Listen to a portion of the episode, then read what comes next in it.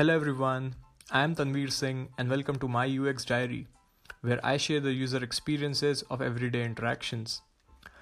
In this episode, I'll be talking about a pretty good experience I had with a portable speaker made by JBL. Now, I have used a, quite a few portable speakers in the past, but this speaker holds a special place in my list. Well, not just because of the sound quality, I know there might be so many better sounding speakers in the market already, but specifically for the thought put into the design and functionality of it. So let's dive directly into it. The speaker is called JBL Clip 2.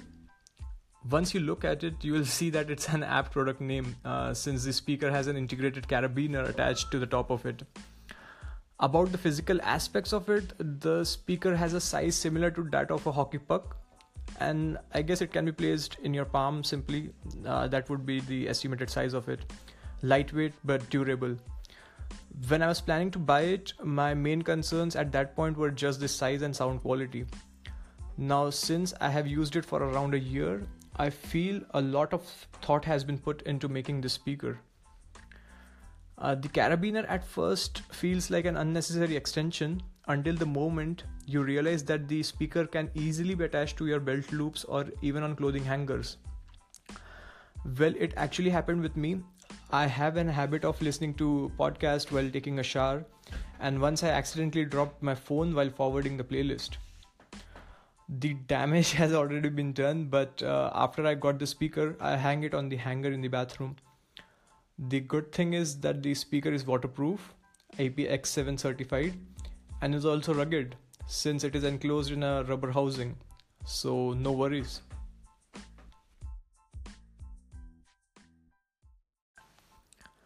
Recently, uh, the Clip 2 caught my attention when I was trying to connect it to one of my computers using Bluetooth uh, when it was already connected to another one.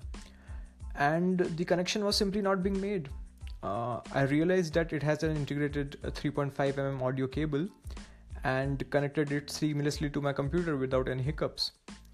The wired connection simply overrode the Bluetooth connectivity. The beauty of it is that the wire simply wraps around the circumference of the uh, speaker and the audio adapter snugly fits in the placeholder provided at the back of the housing. Now, I have seen many portable Bluetooth speakers providing an audio line in and an auxiliary cable for wired connection but most of the time people don't carry these separate wires with them. Like even if i plan a trip or something i tend to forget such things. I felt the beauty of that design during that moment. And uh, it uh, just made me f- happy. Yeah it just made me happy. A moment of emotional impact i would say.